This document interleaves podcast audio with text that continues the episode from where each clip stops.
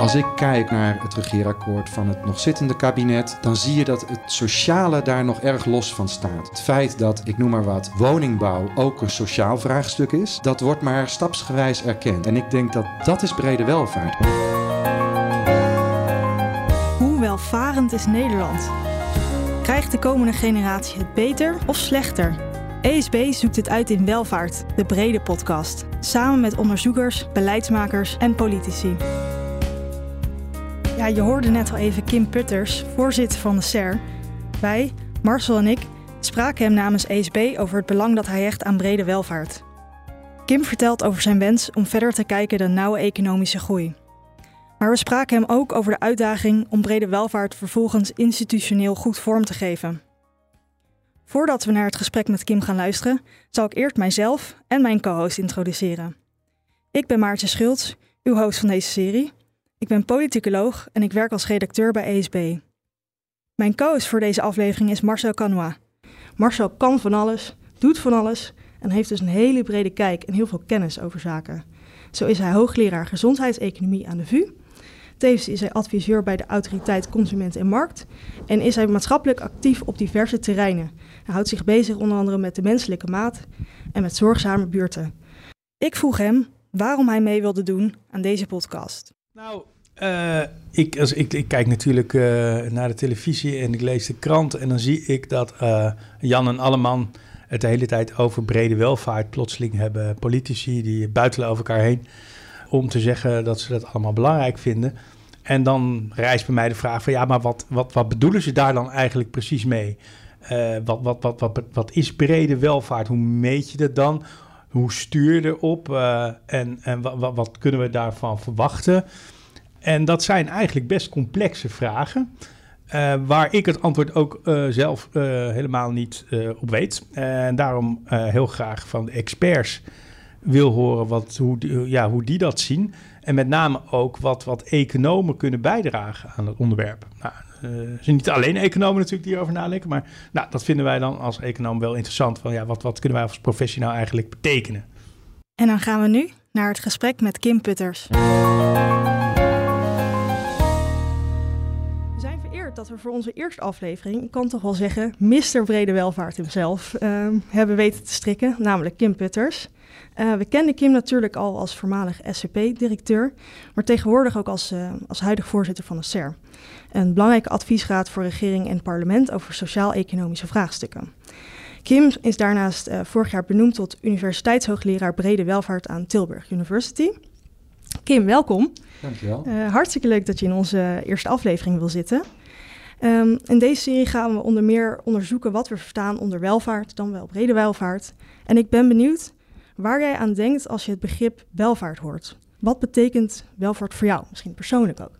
Ja, nou, allereerst dank voor de uitnodiging om over dit onderwerp in jullie podcast in gesprek te mogen gaan. Volgens mij superbelangrijk om daar de diepte in te gaan. Ja, ik denk dat welvaart, en dan heb ik het eigenlijk ook al meteen over brede welvaart, over het samenstel gaat van materiële welvaart, inkomen, maar ook gezondheid, welzijn, sociale relaties tussen mensen, het vertrouwen dat je kunt hebben in de overheid. Dus eigenlijk een heel complex samenspel van factoren die het leven, de kwaliteit van leven van mensen bepalen en ook eigenlijk hun perspectief op de toekomst. Zo kijk ik er, als je het mij als persoon vraagt, zo kijk ik ernaar. En dat haakt denk ik al wel meteen ook aan bij het concept brede welvaart. Ja, want tegenwoordig lijkt iedereen echt dat die term brede welvaart te omarmen. Dan vraag ik me ook af, wat was er dan nou eigenlijk mis met dat gewone traditionele concept welvaart? En wat zou dan misschien de toegevoegde waarde zijn om over die brede welvaart te spreken? Nou, kijk, je moet allereerst altijd inderdaad oppassen met begrippen die in één keer door iedereen gehanteerd worden en ook containerbegrippen kunnen worden. Bij de SER, laat ik daar even beginnen, bij de Sociaal-Economische Raad hebben we gezegd, we gebruiken brede welvaart als een denk- en doe-methode. Dus, en wat betekent dat dan eigenlijk? Dat we in balans willen kijken naar economische, ecologische en sociaal-maatschappelijke factoren die in het leven van mensen, maar ook in de ontwikkeling van onze economie van belang zijn. Dat betekent dat we zicht willen krijgen op de uitruilen daartussen. Wat als je in een bepaalde sector, een bepaalde vorm van bedrijvigheid investeert, wat kan dat op termijn betekenen voor sociale cohesie in geografische gebieden? Wat kan het betekenen voor opleiding, voor onderwijs, voor mensen? Dus eigenlijk dat je nadenkt over wat levert het nu op, maar ook op de wat langere termijn en in balans tussen al die dimensies. Dat is de manier waarop wij er nu naar kijken.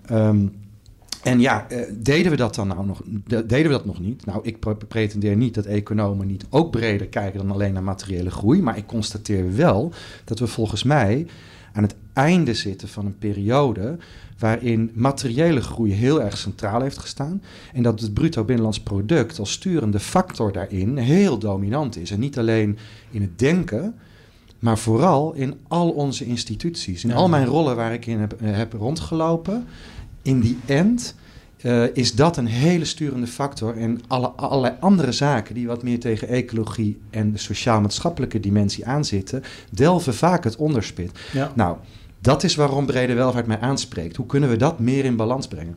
Dus eigenlijk wat je zegt is dat de toevoeging van het woord breed is eigenlijk om economen eraan te helpen herinneren dat wat ze ooit geleerd hebben, want economen zijn opgegroeid met het brede welvaartsbegrip van Hennipman uit de 40er, 50er jaren. Dat woord breed is eigenlijk een soort uitroepteken van jongens, denk nog eens even terug wat jullie ooit geleerd hebben.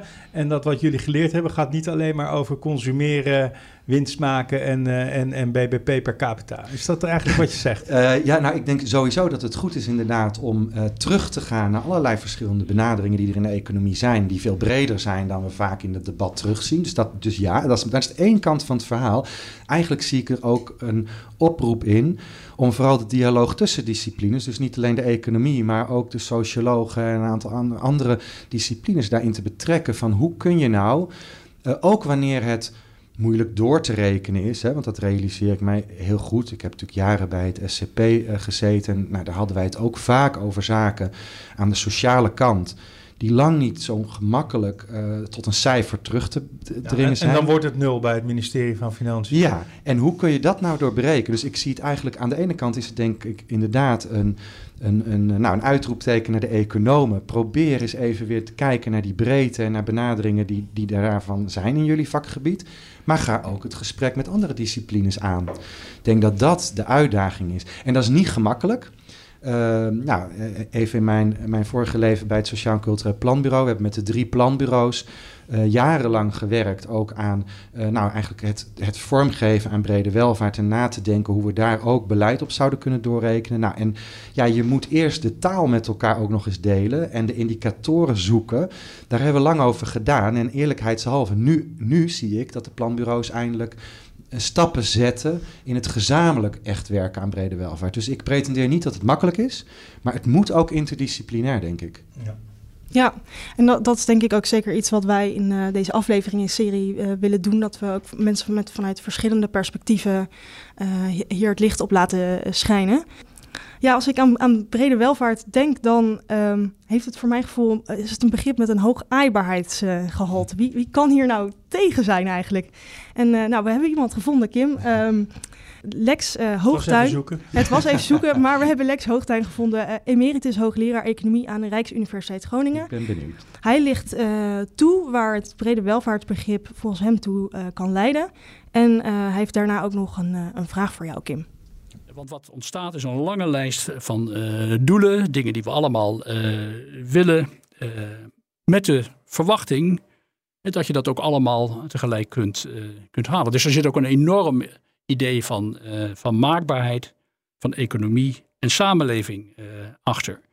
Het zal blijken dat dat niet zo is, want juist de kern van het economisch vraagstuk is dat niet alles kan en niet alles tegelijk kan. Dat we in schaarste leven en dat we moeten kiezen. Gevolg zal dan zijn dat er een enorm wantrouwen zal ontstaan tussen burger en politiek. Dat de overheid suggereert dat ze alles voor je kan regelen. Een mooie wereld kan creëren. De werkelijkheid zal anders zijn. En je zult die doelen ook niet halen. Hoe voorkom je dat de invoering en toepassing van het brede welvaartsbegrip leidt tot overspannen verwachtingen van wat de overheid kan.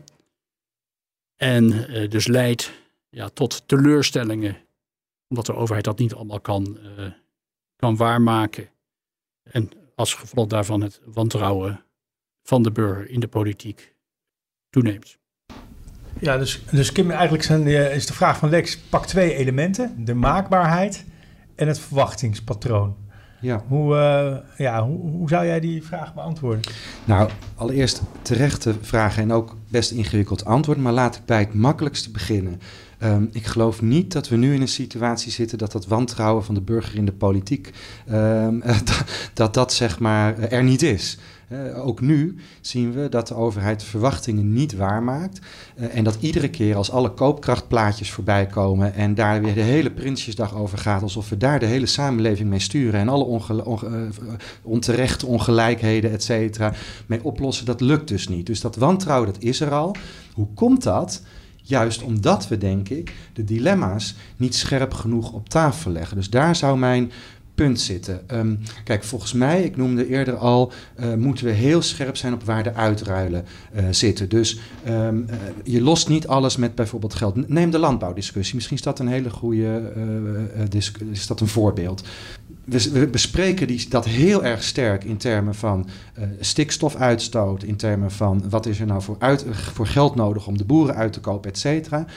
De factor die we totaal over het hoofd zien, maar waar ik denk dat de oplossingen kunnen liggen, is dat dit ook om gemeenschappen gaat, om families die sociale functie in de omgeving hebben, die gewaardeerd worden, die verbindingen hebben met ketens van winkeliers, et cetera. Dus de oplossing zit hem erin, kunnen we het sociale, het economische en het ecologische in die gebieden waar die boeren zitten, nu eens in alle uitruilen scherp maken. Wat als je een x-aantal boeren niet meer laat boeren? Wat betekent dat sociaal gezien? Hoe richten we dan het gebied in en waar zit dan het perspectief voor mensen? Dan kom ik op een ander punt van Lex. Dus mijn eerste punt is, maak die uitruilen zichtbaar. Waar zitten de keuzes? Vervolgens, ik denk, en daar speelt de wetenschap een belangrijke rol in, we zullen in alle scherpte de komende tijd de politiek voor moeten leggen waar de dilemma's en de keuzes zitten. Dat niet alles kan. Want inderdaad, niemand kan tegen brede welvaart zijn. We willen het allemaal, maar niet alles kan. Dat ben ik helemaal met Lex eens. Dus volgens mij is dat ook echt de dialoog tussen de wetenschap en de politiek. En maar niet op elkaar stoel te gaan zitten, maar wat de wetenschap kan bijdragen om die keuzes inzichtelijk te maken. Ja. Ook op de wat langere termijn. Dus niet alleen maar voor morgen, maar ook wat het voor, in dit geval bij die boeren, wat het voor gebieden over 10 of 20 jaar betekent. Hoe leefbaar zijn ze dan nog? Ja, ik denk dat die uitruilen cruciaal zijn. Ja, dus je hebt twee elementen van de vraag van Lex heb je getackeld. En er is er eentje die ik zelf ook ingewikkeld vind, waar je nog niet zo op bent ingegaan. En kijk, je komt hier ook op domeinen waar je voor een deel wil je die ook meenemen. Hè? Want je zegt zelf terecht, dat is dat hebben we eigenlijk laten liggen in het verleden. Maar dat zijn ook domeinen die eigenlijk van de mensen zelf gedeeltelijk zijn. En waar de overheid, hoe gaat de overheid dan die sociale structuren ondersteunen? Of daar is denk ik Lex een beetje bang voor. We weten waar die vandaan komt, maar die is bang dat de overheid op domeinen komt waar de overheid eigenlijk niet thuis hoort en ook niet zoveel kan. Ja. En dat die daarom bang is dat er verwachtingen gecreëerd worden die niet waargemaakt worden. Hoe zie jij dat? Ja, en die maakbaarheid dus, de maakbaarheidsgedachte dat de overheid dat kan sturen.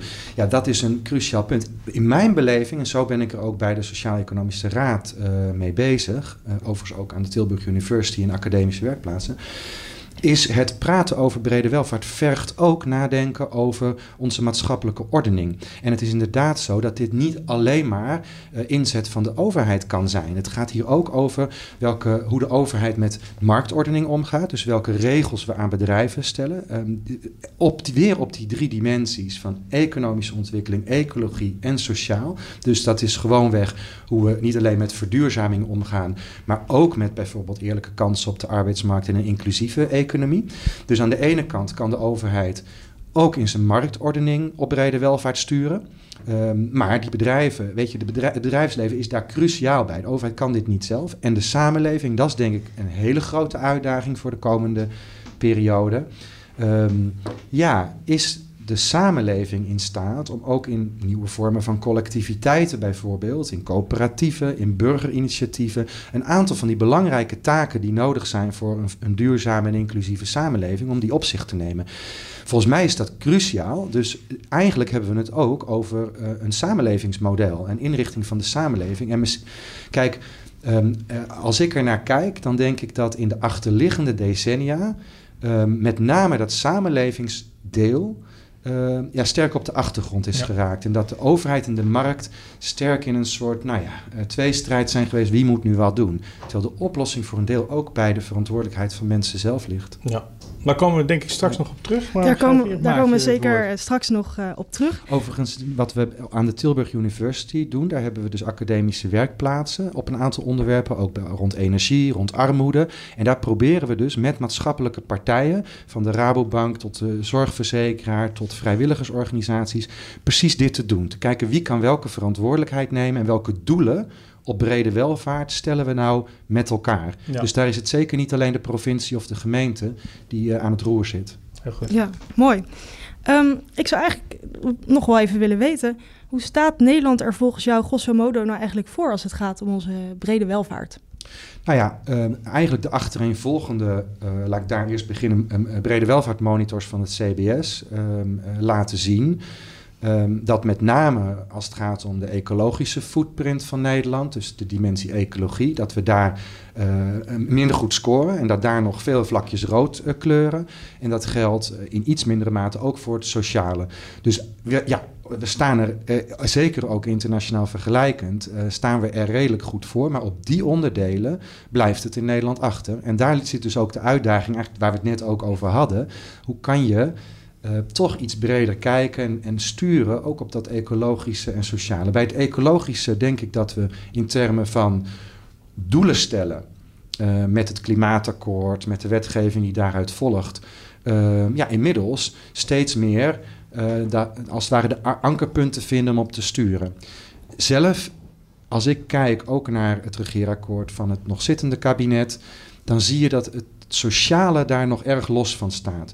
Dus het feit dat, ik noem maar wat, woningbouw ook een sociaal vraagstuk is, dat wordt maar stapsgewijs erkend. Het feit dat energiebeleid ook sociaal beleid is, dat moet je er wel bij slepen. En ik denk dat is brede welvaart. Het is niet alleen ecologie en economie, het is ook sociaal.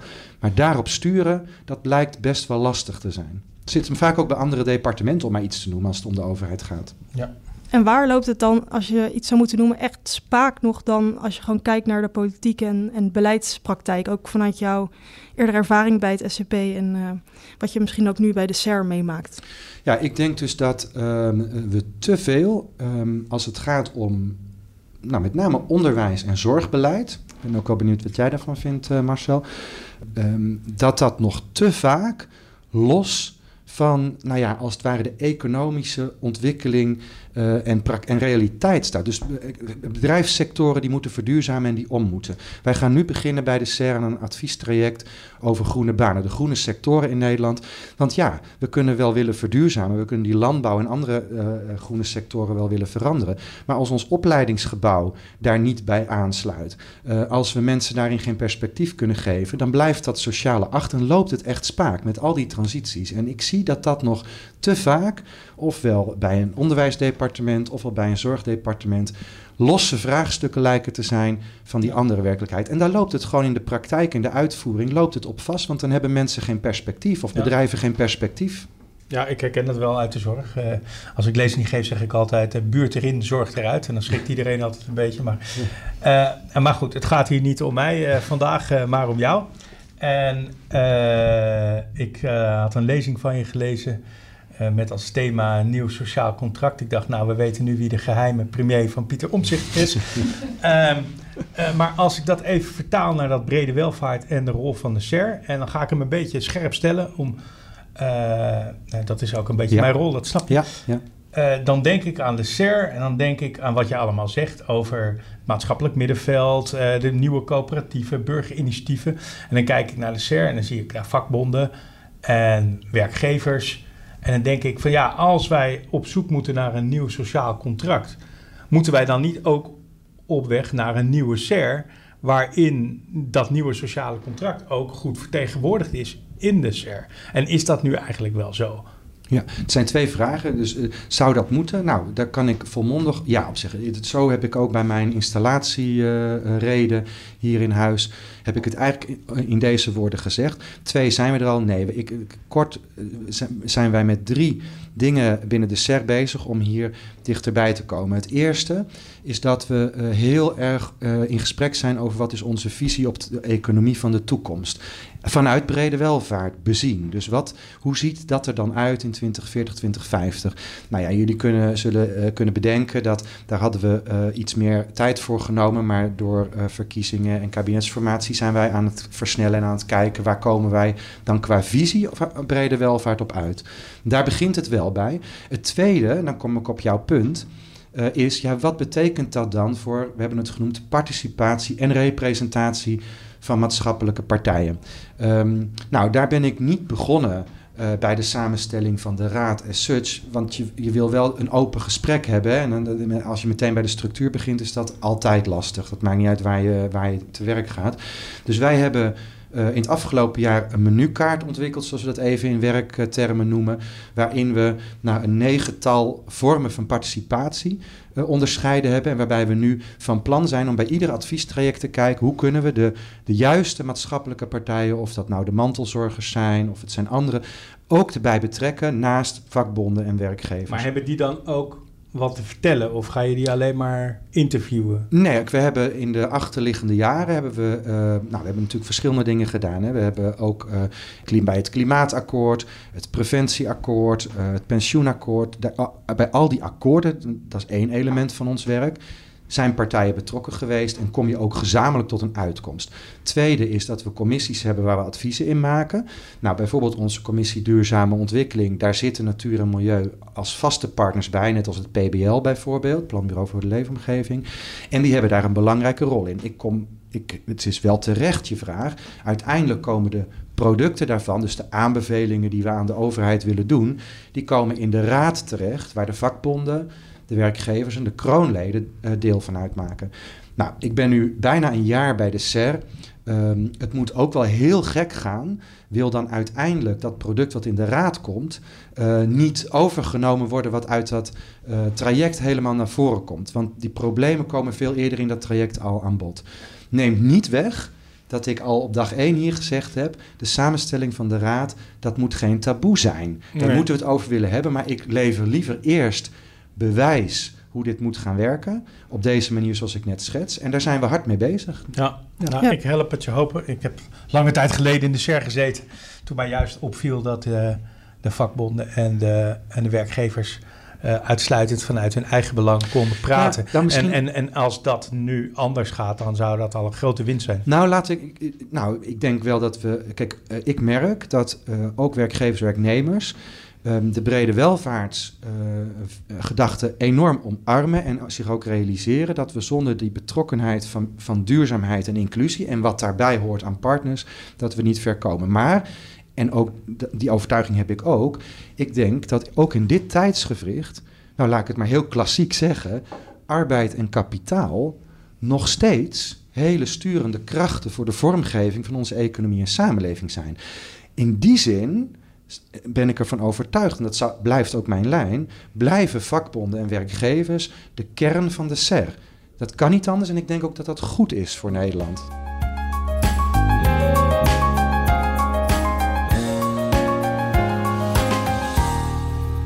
Je had het net over een bijzonder tijdsgewricht en dat is het natuurlijk ook aangezien de verkiezingen op komst zijn.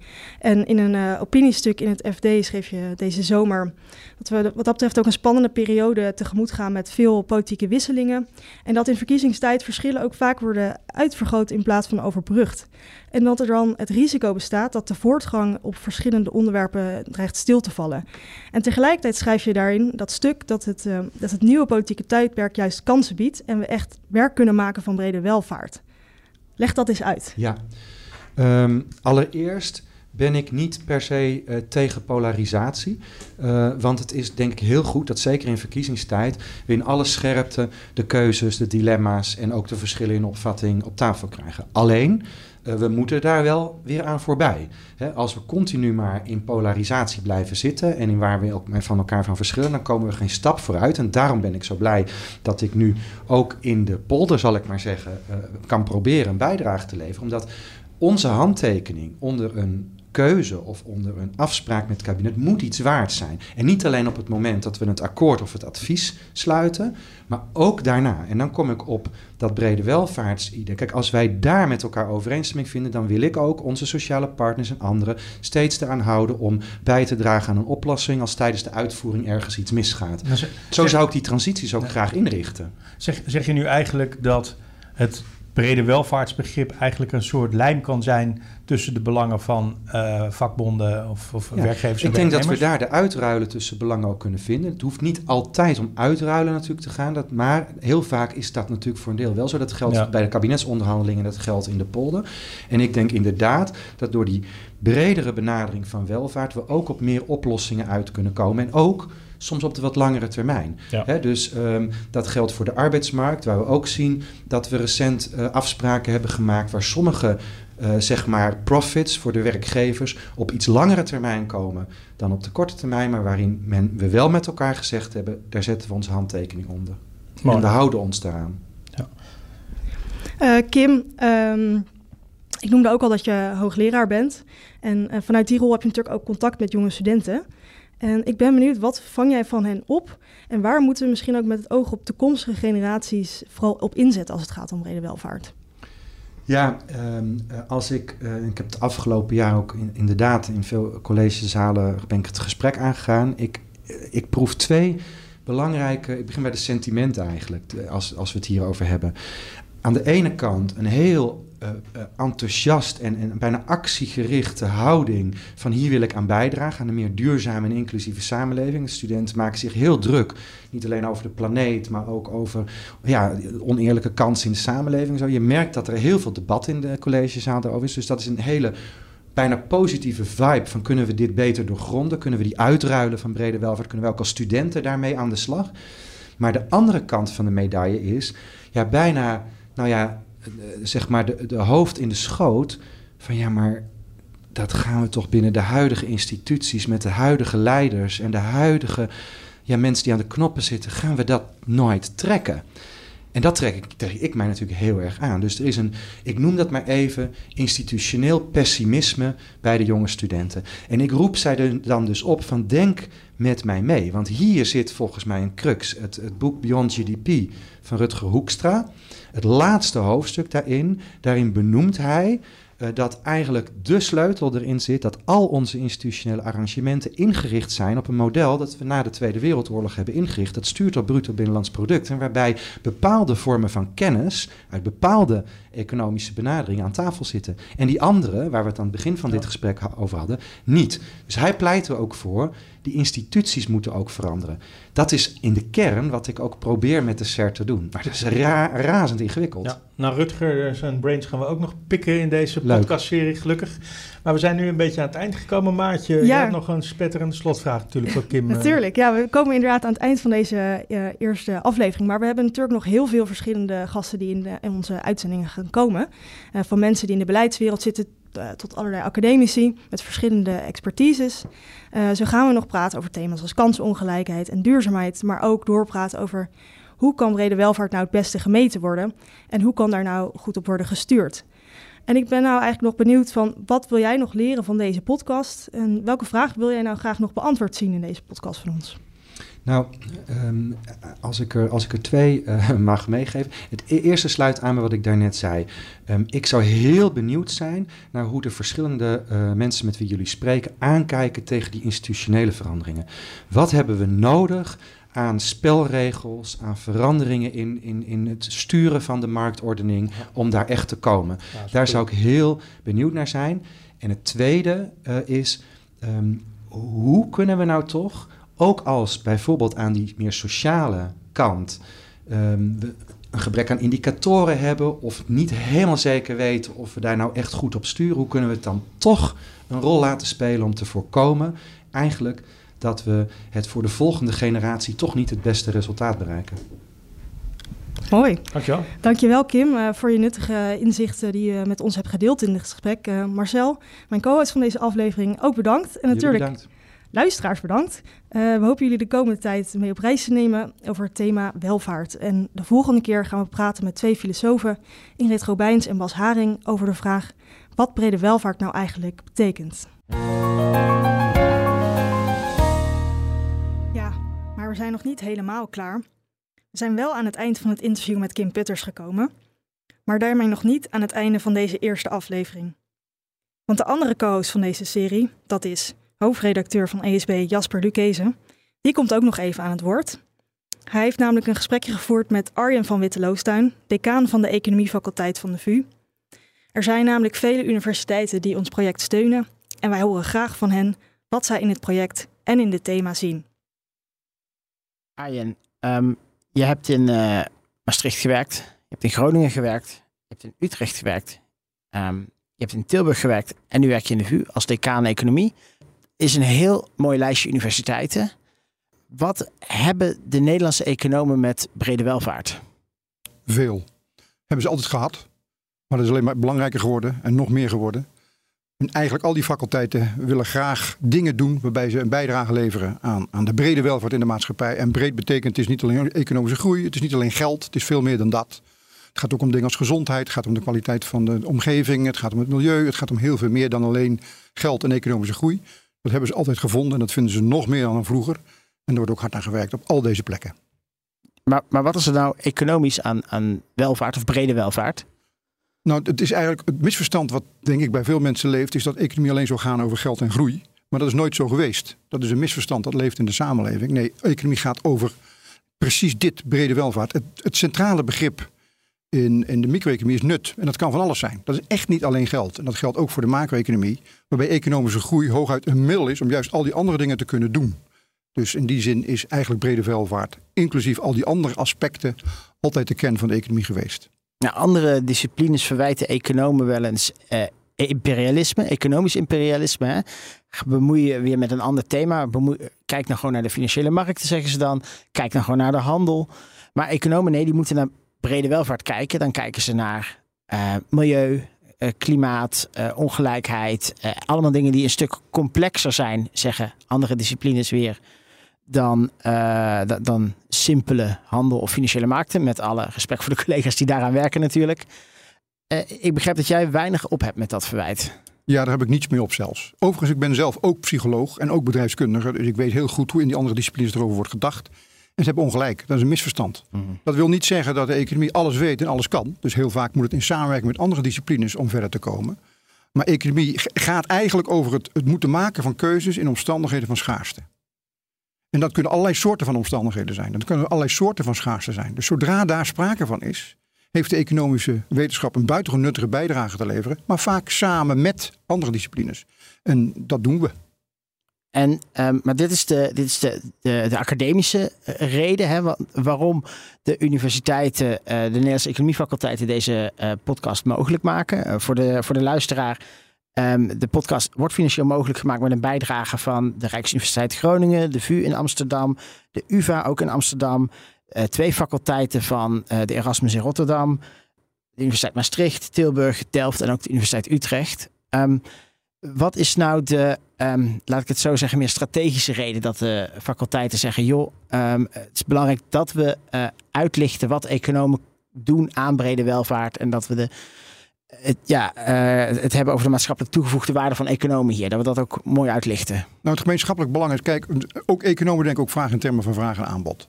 We hebben een aanbod. Ons aanbod is dus dat wij denken dat wij iets te bieden hebben om mee te denken en mee te werken aan het oplossen van allerlei maatschappelijke problemen. Niet alleen, vaak in samenwerking met andere disciplines en ook samen met de praktijk. Maar de vraag moet dat begrijpen, die moet dat zien. Die moet snappen wat wij te bieden hebben en waarom het heel vaak nuttig kan zijn om ons mee te vragen, mee te denken en mee te doen. En dat is wat we met deze podcast proberen te doen. Laten zien wat we te bieden hebben. De etalage laten zien, zodanig dat potentiële geïnteresseerden weten wat we te bieden hebben en ons weten te vinden. En wat gebeurt er nou als economen niet gevonden worden hier? Wat gaat er dan mis? Dan denk ik dat sommige belangrijke elementen van kijk, uiteindelijk wil je vaak externe partijen iets doen om iets te verbeteren. Een interventie plegen. Ja. Het kan een beleid zijn als het gaat om een overheid. Het kan een strategie zijn als het gaat om een bedrijf. En wij brengen elementen in om ervoor te zorgen dat die interventie effectiever is. De kans van slagen groter wordt. Door rekening te houden met allerlei aspecten waar anderen misschien wat sneller overheen kijken. En dan komen dingen die te maken hebben met geld en met financiële prikkels zeker ook aan de orde, maar niet alleen. En als je vanuit dat even doorredeneert, is er dan iets wat je graag zou willen horen in de podcast? Ik zou vooral heel veel voorbeelden willen zien waarin wordt uitgelegd hoe economen, vaak ook in samenwerking met anderen, dat inderdaad hebben gedaan. Voorbeelden laten zien. Kijk eens, hierop hebben we op gewerkt. Hebben we vaak gewerkt samen met een partij, bijvoorbeeld in de buitenwereld, buiten de academie, of soms met andere collega's uit een andere discipline. En hebben we laten zien wat we hebben kunnen produceren, zodanig dat we ergens iets hebben kunnen helpen verbeteren. En dat kan van alles zijn. Dat kan op allerlei terreinen van beleid zijn. Dat kan zijn op het terrein van milieu, bijvoorbeeld op het terrein van gezondheid, op het terrein van dingen die mensen echt denken dat alleen economie is. Bijvoorbeeld financiële welvaart, maar veel meer dan dat. Nou, wij gaan op reis door het begrip brede welvaart. Kijken hoe dat in Nederland wordt gebruikt, wordt toegepast. En daarin spreken we heel veel economen. Geweldig. Ik zie ernaar uit.